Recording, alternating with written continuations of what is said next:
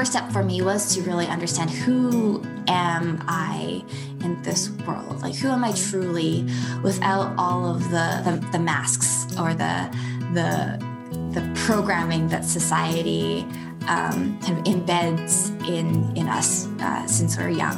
Um, and I found that finding the space, uh, a quiet space, and alone time to be critical to understanding what is coming from within versus being uh, pushed on me from the external world.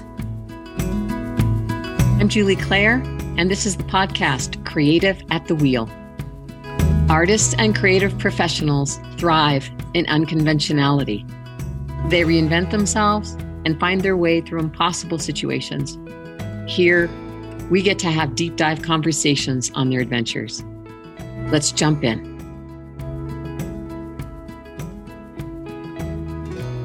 My guest today is Jess Fan.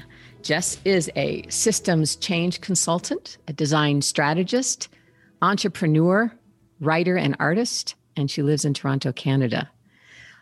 As a systems change consultant at Rios Partners, Jess is currently engaged in projects related to higher education, climate change, equity, economic development, and includes the Emergency Aid Lab, which addresses barriers to student success around the United States. Very exciting project. Passionate about bringing down cultural barriers, she previously co founded Penyo Pal and Snaplingo, technology companies that have delivered language education to over 1 million users. She began her career designing digital and service experiences at Google and Adaptive Path. And she's worked with teams in Beijing, San Francisco, and Toronto, also, Jess has uh, immersed herself in topics spanning personal growth, philosophy, spiritually, spirituality, systems thinking, human centered design, and innovation. She processes new insights and ideas through her writing and her art. Jess is a proud introvert, multi potentialite, and second generation Chinese Canadian. Welcome to the call, Jess Fan. Thank you, Julie. I'm so honored and happy to be here. Well, I can't wait. There's so much for us to talk about. I wanted to start. You have such a wide range of pursuits at, a, at such an interesting level in my eyes. I wanted to start by finding out who you were as a kid. When, um, what was your, what were your childhood experiences, if you had any, of being creative or being encouraged to be creative or draw outside the lines? Hmm, great question. I, I love starting here because it's kind of forcing me to go all the way back uh, to my roots. Um, yeah, well, I grew up uh, as an only child, and I had parents that were really supportive of um, me just finding my own space in my own way to express myself. Um, very lucky that they sent me to art class very early on. I think my first art class was probably when I was five or six. Um, same thing with with piano. Um, and so I think those gave me a, a pretty strong foundation and, and space to explore those ways of expression. What did you? What do you? What did? Do you remember anything about starting to take piano as a kid, being that young, five, six? I took piano as a kid. And I'm just curious what you remember from that experience. Yeah, well, I I remember it being rather painful. yeah. I mean, there, there are parts that I really enjoyed about it, but um, I, I, say that it was a strong foundation. But it, I, I feel like the way I was taught um, piano, especially, it was very structured. Um, there was a set way of of playing, of performing certain only certain pieces that you could um, learn, and uh, I, I got very good at the technical part of playing piano. Um, but it wasn't until much, much later that I was able to kind of find my own voice through music. Um, but I, I think it gave me the strong technical foundation to be able to really, really play um, and, with different styles and and um, I, understand, I understand what you mean by foundation because uh, I never really excelled at piano. I didn't take it that far, but it gave me some kind of confidence where something about being able to sit down at that big instrument and play. Uh, not everybody could do that. There was also as a kid, there was a, con- did you feel like it built confidence a little bit? It built confidence? Yeah, I, I think so. I, I think it yeah. gave, yeah, like a very clear way of leveling up technically. Um, and uh, having having guidance and mentorship and uh, kind of a peer peer competition was really helpful yeah. in, in building that for sure. And what is there? I mean, it's a big question, but I'm curious what your sense of what it was like. Did you grow up in Toronto? I grew up in Alberta. I was born in Edmonton and grew up in Calgary. Wow. Okay. And is there anything that you think about often or that you'd love to share about what it's what was it like to be a second generation Chinese Canadian um, who's being introduced to art at a young age, being brought up in Alberta, you said? Mm-hmm. And what is there anything you can speak to about that? I'd love to hear something about that. Oh, yeah. I actually feel very fortunate to have parents um, who are from China. They they moved to Canada in the mid 80s. Um, and I was born in Canada, but I grew up with a very strong sense of my Chinese heritage. Um, they made sure that I learned the language, that I understood the, the, stories and the history of, of where they came from. And so I always felt like I had a foot in both worlds and that I really um, could, could kind of uh, experience the best of both worlds, the East and the West. And I think just being exposed to one other culture aside from uh, the Canadian culture mm-hmm. and, and, way of life really helped me be open to many other cultures and and ways of life, which, um, yeah, I think has helped me be a much more empathetic person and be more Did open you, to, I guess, taking in other perspectives. Was it um, is it is it a strength that you have in your pocket this openness this ability to be kind of bigger in that way to really be immersed in two cultures? Um, or is it more of a struggle on on some level or it seems it sounds like it's more of a strength or a gift? I definitely see it as a, a gift. There are definitely times when i feel confused mm. about um, which because i think different cultures have different values. And so uh, sometimes those values uh, contradict each other. Um, for example, in the East, uh, being very family oriented and, and, having a collectivist mindset is uh, very important. Um, and in the West, I think it's much more of an individualist um, mindset, kind of uh, chart chart your own path, go out and explore, be innovative. Um, and so sometimes I, I find that both having both uh, is very is very generative, um, but sometimes it, it can be very confusing as well. Which which which thing to pick over the other? Yeah. How how did you? What was it like um, picking or knowing what you were interested in? Was it were you did you kind of know what you liked when you were growing up, and as you got older and and went to school? Um, you know beyond high school was it something like you kind of knew what you liked or is it is it been a very windy path? Very windy yes. Yeah. Um growing up i i loved everything. I i i was extremely curious and i still am. And i just had the sense that everything was connected um the sciences um the arts. Um i i really I, I, did a class project in elementary on Leonardo da Vinci, and he really his story really resonated with me because uh, as a as a Renaissance man, like he he went and researched everything. Uh, he he did see the connections, um, and so when I had to choose what I wanted to study in in university, this was really difficult because essentially I was deciding between art school or engineering, two very different mm-hmm. disciplines, and it broke my heart to have to choose one because um, I, I I really um, enjoyed uh, exploring my left side and my right side of the brain. How did you make the decision? How did that go? Um, I, I did feel like I, I had to just pick one. So I decided on engineering. Um, my rationale was uh, that I, I feel um, that I really want to make uh, an impact on society.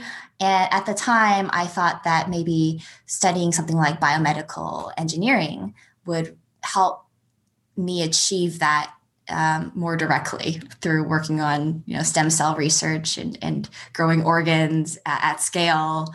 Uh, so I decided to give that a try first. Um, but very quickly, I realized that engineering wasn't where my heart was, uh, and eventually found that there was this whole field called design, which is a perfect blend of both the creative and the problem solving um, in service of creating uh, you know strong social impact in the world and so eventually found my way there. It took a while but i yeah how I did, how did you how did you get there? How did you get from was that a breakdown engineering to design or you were used to exploring many different things uh, already? So it was you know i'm sure it wasn't easy but um, what was that like to find design? How long how long did you stay in with the engineering?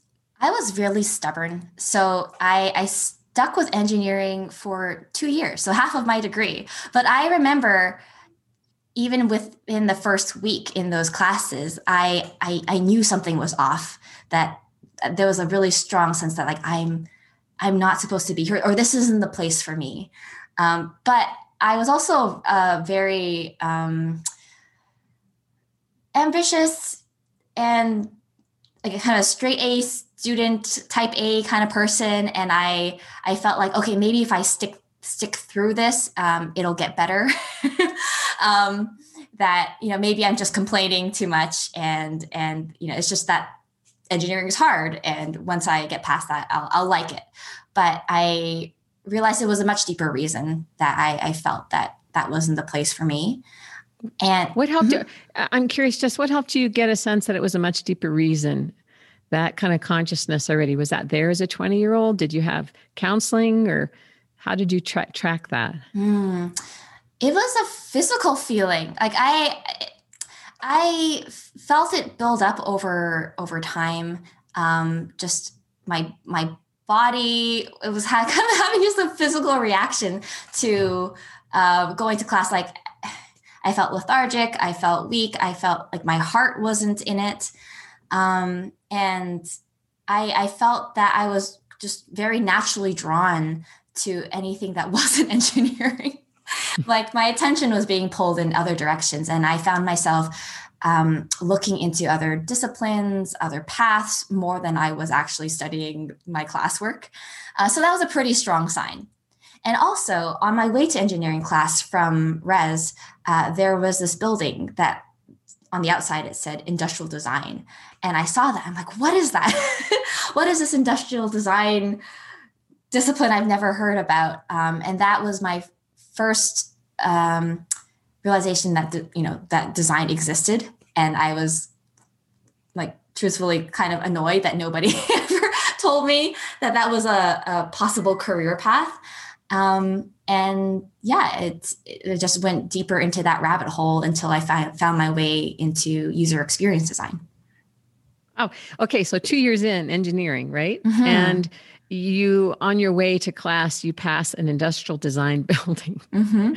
Okay, now that's to me that's very fun because when I think of serendipity or when I think of you know all the different campuses you could be on, you're on one with an industrial design building. What what school did you go to? I went to the University of Alberta. Yeah. Mm-hmm. All right. So industrial design. Do you remember your first class in something in that direction? Hmm. Um. So I, I I did a lot of exploration into the different types of design once I realized that that was a whole field. Um, and I, I dipped my toes into it. I took some art classes. I, I did go into one design class to, to try it out during um, engineering and uh, but eventually realized I wanted to do uh, something that bridged the gap between technology and and and people, the, the, people using the technology. And so, after two years in engineering, I finally made the leap into uh, the the interaction design program at Simon Fraser University in Vancouver. So I left everything behind all my friends um, this and this like well-known path that would lead me towards something very predictable uh, into this area that was very new. Uh, at that time not many people had ever heard of interaction design or user experience design. Uh, and and no one in my family or or social circles were in in that world. So it was uh it, it felt very scary to me to just leap into the unknown. Um, but I, I was really really happy that i did it Mm, you were happy while you were doing it, or it was it was the gulp moment, and then once you got there, you knew you were in the right place. I'm curious about that shift. Yeah. Um, yes, I'm really happy now that I did it, but at that time, for sure, it was extremely scary. I I had a lot of anxiety about it. I actually had some uh, major regrets as soon as I uh, realized I had made the switch.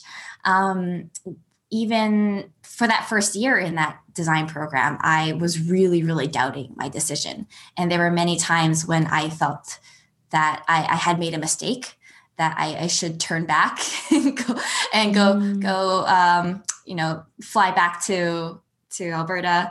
Um, but I was really lucky at, at that point. Um, my parents, who previously were telling me, you know, you're crazy, like you should just finish your degree, uh, and and then and then do whatever you want. Um, well, they saw how how happy I was when I told them I wanted to to switch into this this new field. And so when I was having doubts after I made the switch, they're like, "Nope, this is for you.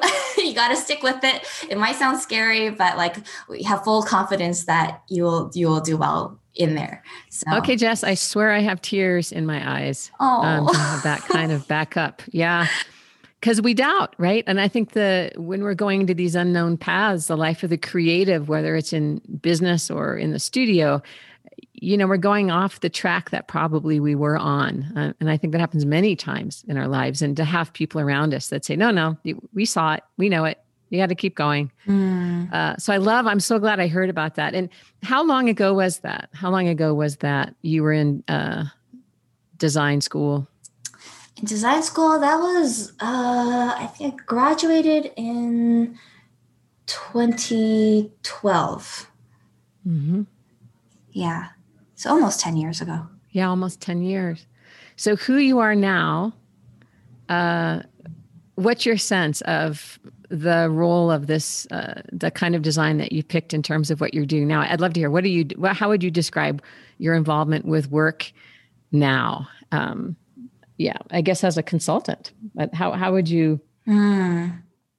Yeah, I, I feel that that design thinking foundation has been so valuable in, in the work that I do now.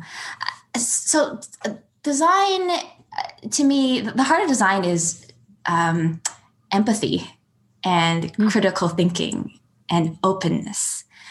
Uh, a lot of people uh, see design as a certain process or methodology, but at its heart, it's really like living the values of empathy, openness, and, and critical thinking, uh, and being being able to um, to pivot and to to shift as you learn new things, and that is the the principle of the work that I they do with Rios partners and with our clients. Yeah, can you talk a little bit about that? What you're doing right now, especially with the um, what is it? The emergency lab. Mm-hmm. The emergency aid lab. Yeah, yeah that was that that was a project um, that I I was a part of for almost three years, and it was funded by the Bill and Melinda Gates Foundation, um, and our, our, program officer there um, came to our team with the question of you know it's it's been over 30 years that that the, the higher education field has known that providing emergency aid to to students um, really is is uh, helpful to keeping them in in school uh, to preventing them from uh, dropping out when they when they have a financial emergency. And these financial emergencies often only take you know a couple hundred dollars to address. It might be that a student has an unexpected medical bill or um, their car breaks down the, like their only way to to get to school and to work to pay for school and um, they don't need much but just because of that that shortfall that shortfall in you know, a couple hundred dollars of cash um, they might have to leave and and not be able to pay their tuition and, and drop out of class so a lot of colleges and universities in the United States um, and in Canada and other places, uh, but our focus with the US. They do have resources for these students, but um, it's all done very ad hoc and informally. And um, our, our, our, our question was how do we support institutions to have a more formal and effective emergency aid program that coordinates staff and faculty from across the campus to deliver emergency aid in a timely way um, to to students. So just there, what is it you feel like you you brought to that process? What what in you was used in that process? Like mm. was it your innovative, you know, tendencies? Was it your your vision? Was it your detail work? Was it your what, what would you say you brought to that? a bit of everything. Yeah. and my team members brought a lot as well. I, I think that um, we all came, we all come from very different backgrounds, but we all very much uh, approach things from a very systemic lens and a collaborative lens. So for me personally, I I brought my background in human-centered design, and we we knew uh, since the beginning that this whole process really had had to be student centric to be successful. So, in the, the tools and methods that um, I introduced and made sure that there are, are participants of this lab um, always had a strong sense of who their students were that they wanted to be um, serving through emergency aid programs, um, made sure that they knew these students' stories, their their specific context their needs understand that there are many different kinds of students with many different needs and that the services they were designing had to accommodate for those things um, in order for um, this to be a, an exceptional experience for for you, students. you know i did an interview um, with a woman um, on human de- centered design and so i know it's really fun to hear you speak because that's exactly what we're speaking to uh, so I get it, right? You have this background in human centered design. I really hear the empathy piece. I really hear the connecting to people piece. Um, and then also the systemic view. Um, that's what really gets me with you. I really feel like you look at systems. Um, what's your sense of being an introvert and having this kind of, how does it affect how you come to work or how you show up? Mm. Does it have, yeah. How do you experience that? Yeah. Uh, my my relationship to int- my introversion has definitely evolved over time as as a, a younger person um, as a child i i thought that i was wrong in terms of how i was existing in this world because i, I saw all these um, friends or other other classmates being very extroverted and very naturally extroverted and kind of being celebrated for that extroversion. Um, and so I, I always felt like oh like my inability to speak up quickly and respond to things quickly um, was was not something to be very proud of. Um, and when i did learn that introversion and extroversion this was a thing like there these are kind of two buckets uh, and understood the strengths of being an introvert I, I, I started to really start to value my authentic self um, and uh, lean into those strengths more. And as an introvert i feel that i sense the world in a in a deeper way or i take my time to really soak in all the things around me and what people are saying, how they're saying it, um, the the different connections between things, and uh, it does take me longer to process and maybe longer to articulate what exactly I am noticing and what meaning I'm making of it. But I, I find that there is a lot of value to uh, to that and to, to share that with others. How and and and when I when I listen to you, I, I get this sense of alignment or that you are tuning in. So even that what you just spoke about, those qualities. What what is your relationship to the need to be authentic or to be um, really bringing who you are to work? How would you speak to that? What what is that like for you right now in your in your career in your life? Mm. The value of being authentic. Value being authentic and maybe how it impacts how you choose what jobs to you know projects to work on um, maybe even how mm. it might affect you in terms of how you schedule your life. Like i don't know because I, I do want to talk about all the art that you do and i want to get this sense of how you bring that into work with you now um, in terms of how like in other words how you shape your life. How, how is that conversation about how to be connected with yourself shaping your life right now at work mm. yes, the path to my authentic self, that's been a, a fun ride as well. um, yeah, I I guess I'll, I'll, take a step back and yeah, just please. reflect on yeah. how that path started. Um, I think that kind of relates to your your question about um, growing up as an introvert uh, or being an introvert uh, and becoming more comfortable and embracing that. Mm, I think the first step for me was to really understand who am I in this world? Like who am I truly without all of the the, the masks or the the the programming that society um, kind of embeds in in us uh, since we're young, and all the messaging that we get from social media. Like who, who what what of those messaging uh, does relate to who I am and and what isn't. Um, and I found that finding the space, uh, a quiet space, and alone time to be critical to understanding what is coming from within versus being uh, pushed on me from the external world.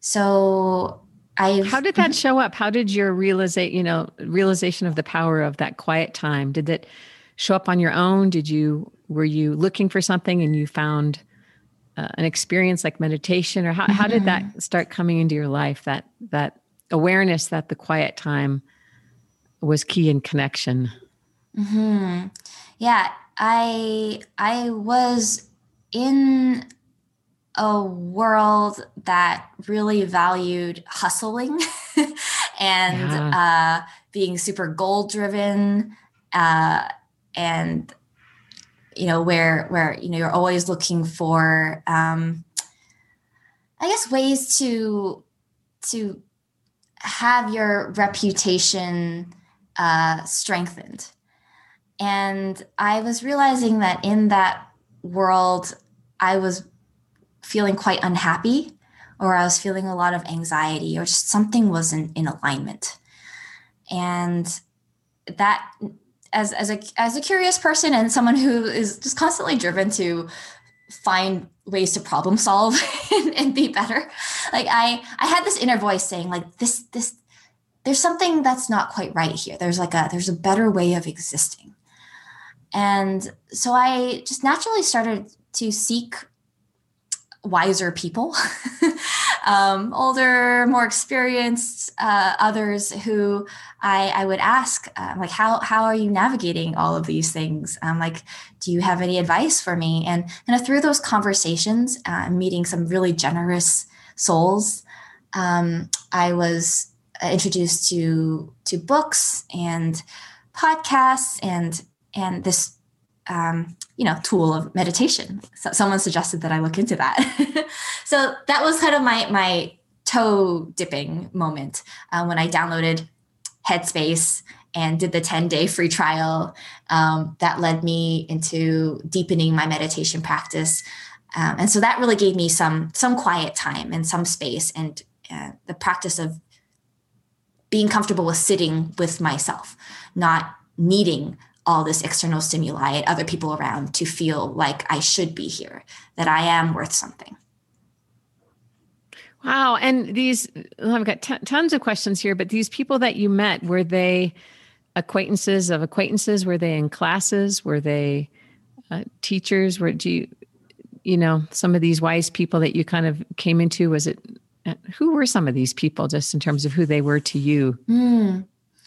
Yeah, some some of them I I met through uh, yeah introductions uh, from others i i think once i had the intention of of growing and learning from others and i put that intention out um, for some reason i i found the right people um, mm.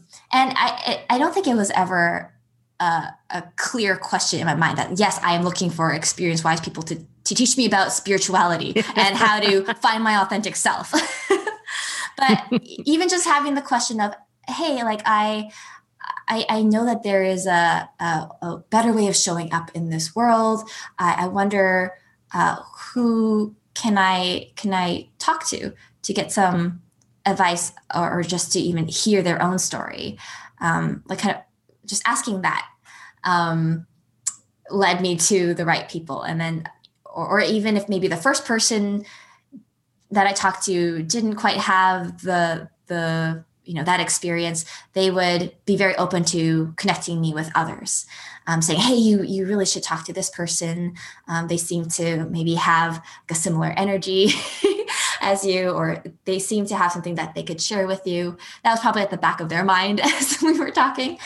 Um, so yeah it was a very organic uh, exploration yeah and meanwhile you were doing this you were still at work right mm-hmm. yeah yeah so you've always been able to have outside pursuits beyond the project you were working on. Is that a fair statement? I feel like I'm in a court of law. Is that a fair statement?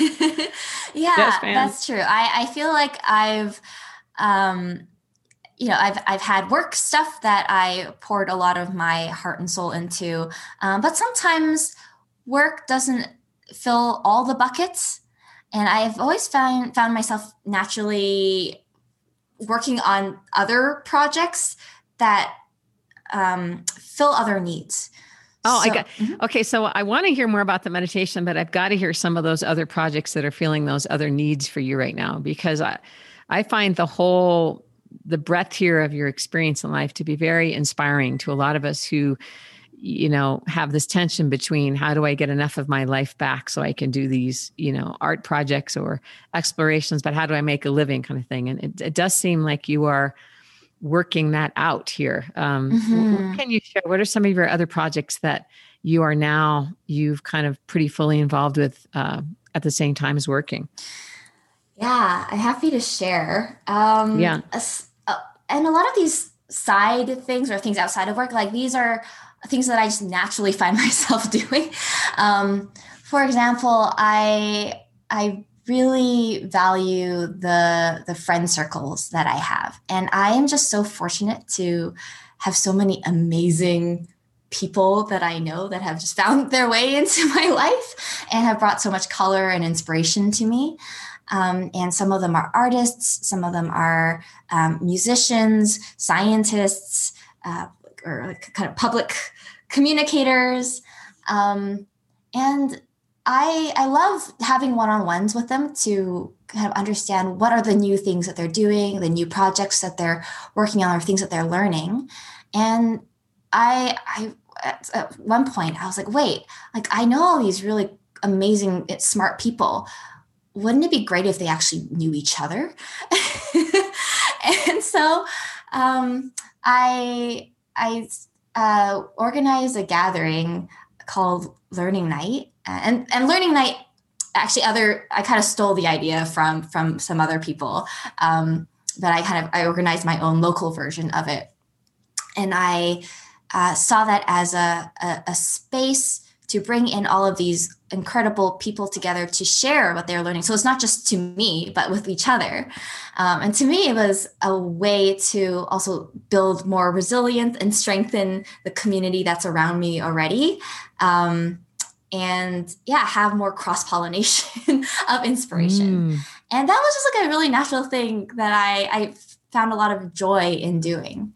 And learning night eventually became a, it's like its own thing almost. Uh, I had other co-organizers.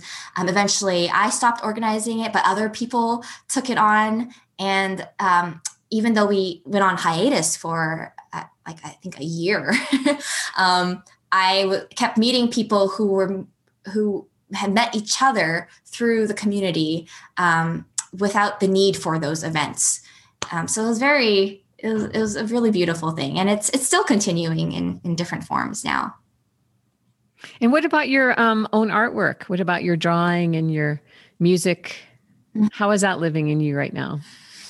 Mm, yeah, so we, we started this podcast talking about how I, I you know i took i had art lessons and music lessons as a as a child but it was kind of a very structured way of of learning it um, very rigid um, so i lost touch with both art and music for a long time I think I was very focused on the startup thing, um, kind of all these external things around me. Um, and when I did find this void or realize that there was like a, a, a, void inside, like something that I just wasn't nurturing, um, I realized that art and music was a way to fill that.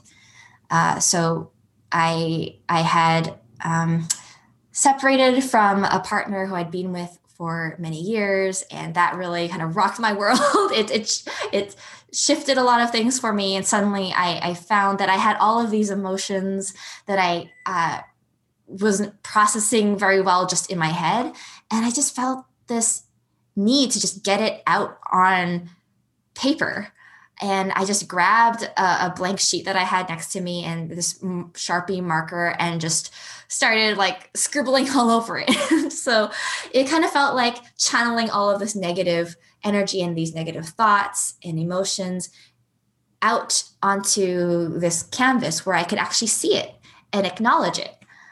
And that was the first time I had ever used art in that way. Um, Jess, did you save that piece of paper? that first one, but I have many others that, that I. That what I did you do keep. with the first one? Um, I think I, I put it aside and uh, kind of in a drawer somewhere. Yeah, yeah. Probably okay. got thrown out, but but like I think the the day after I when I realized that this this is like therapy. This is art therapy. I didn't know what art therapy was, but then at that point I, I finally got it. Like, oh, this is what real artists do. this is this is there's a like ah, let me let me backtrack. I think my original relationship with art was much more perf- like seeing it as a a way to perform for others. Mm-hmm. Like drawing this thing was a way to um, kind of show off my skills to other people. That's what I have used art for when I was a kid. Um, so it was externally driven. And now I'm really seeing art as a tool for myself to get to understand what is happening inside me. What am I feeling? Uh, what are the I that the ideas I have flowing through me that that um, that are kind of evolving and, and want to emerge. I, I I use art as a way to process all of those things and to to make it visible to myself. And I'm finding that in, in this way, art is far more powerful. It's so beautiful. Um, I remember the first piece that I did when I was kind of, I would say, despair as a 20 year old. And I cut out construction pieces of paper and sitting on the floor of a room in Washington, D.C. as I was an intern. and I just hated it. And I just asked you about your first piece because um, I saved my pieces for so long, but they got so faded and so decrepit. I finally had to let them go. And I'm just always curious what people mm. do with those. Mm. They're kind of like miracles. Don't you think that first page was a bit of a miracle because you found it so on your own or it was so part of the moment, mm-hmm. the Sharpie and the paper? Mm-hmm. That's and then when I got that, I thought just felt like like a need, and there it was, the sharpie and the paper. So now, yes, you've got this different, uh, this renewed relationship with art, with expression, and um, what's your sense of sharing it with the world, sharing your art? How, what does that give you, putting it out and not keeping it as therapy in your journals, mm-hmm. you know, but mm-hmm. actually moving it through into different forms? Because I know you've been doing.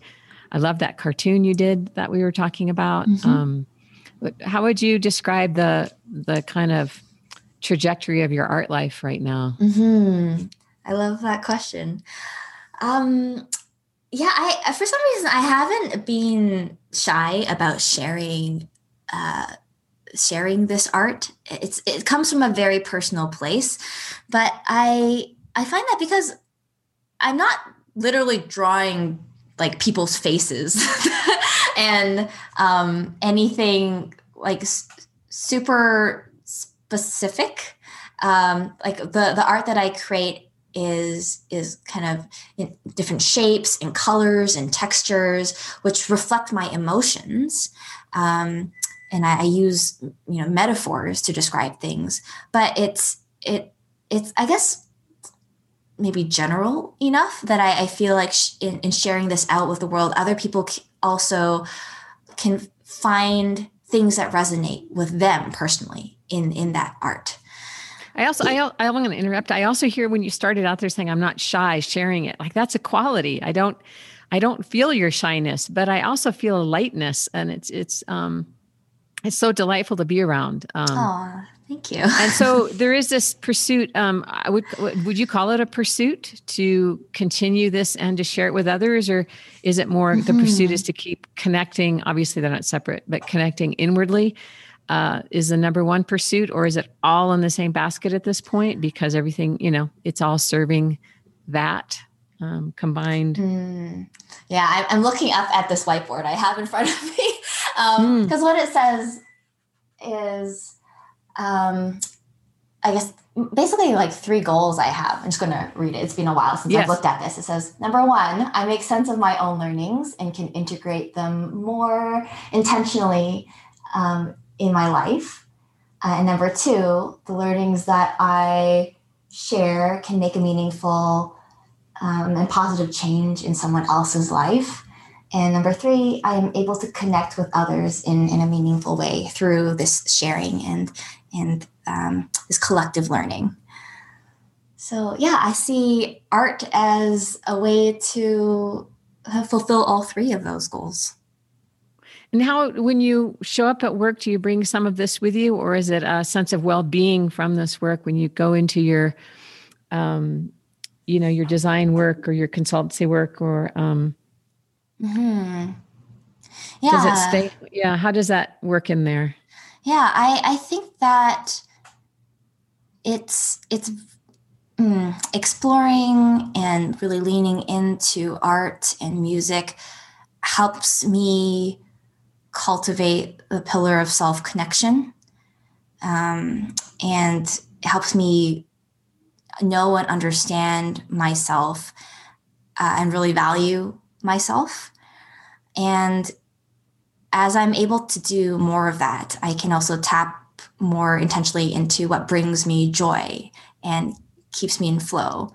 As I become more aware of that, I can bring my uh, I, I, can bring that energy into the, into my work, um, into my team, into my projects, into my community. So I do feel that cultivating my own, um, I guess, platform of radiance, that's how I describe it, um, mm. helps me show up better for others, whether that is for, you know, my social circles or um, in, in the work that I do.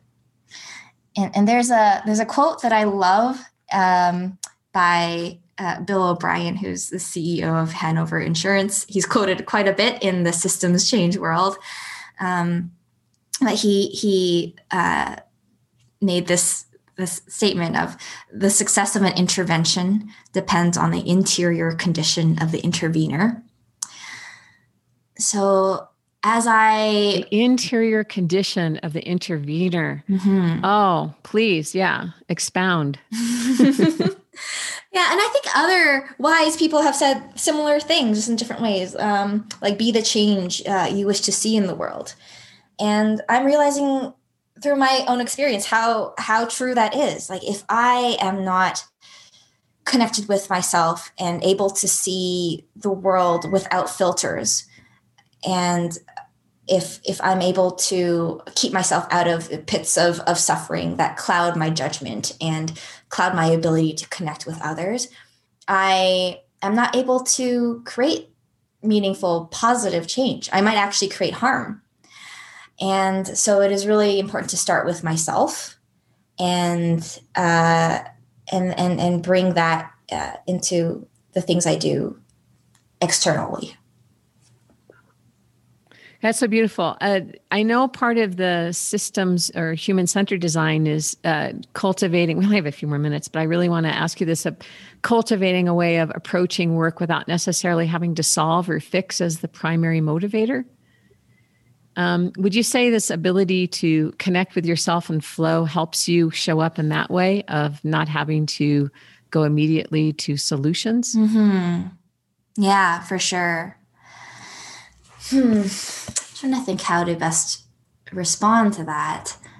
And um, I, am even going to throw in the idea of how does that affect how we envision the future for the companies that you're working with, the organizations, and yourself. If if we're not um, necessarily trying to fix something, but we're trying to reimagine, or um, how would you speak yeah, to that? Yeah. Um. So I think for me, I, I have to continue to remind myself that I I can only control myself. I cannot control other people, or I cannot make the world uh, into something that I, I, think it needs to turn into. Um, I, yeah, I, I think a lot of the the forcing change is comes from the sense of being being attached to the way to the way you think things should be. In in my work with Reos Partners and what I'm trying to continue cultivating myself is to be able to kind of create spaces um, to allow what wants to emerge to emerge. To to work towards removing the barriers that are preventing um, the change that wants to happen to happen. Um, it's not about mm, forcing a particular thing onto others, but listening and really deeply sensing what what does this system actually want to become naturally and what is in the way of allowing what is in the way of that system from from achieving that Mm. Are there are there structures? Are there processes? Are there mental models or narratives that are preventing that that shift that wants to happen to happen? and and how can we collectively see that and acknowledge that and understand that and and uh, remove those barriers to allow things to flow the way it wants to flow. Wow, isn't that a great way to approach life and situations right now when so many systems are are kind of falling down mm. and needing to reform? Um, uh, Jess, uh, we could talk about so much. I I'm going to end here. Thank you so much. Thank you, Julie. Well, that's today's podcast of Creative at the Wheel. Before we go, I want to thank you for listening, and I invite you to tune in again. You can listen to more of these interviews on Spotify, Apple Podcasts, Stitcher, Gaana, or my website. You can also learn more about my one on one coaching for creatives on my website, paintbiglivebig.com.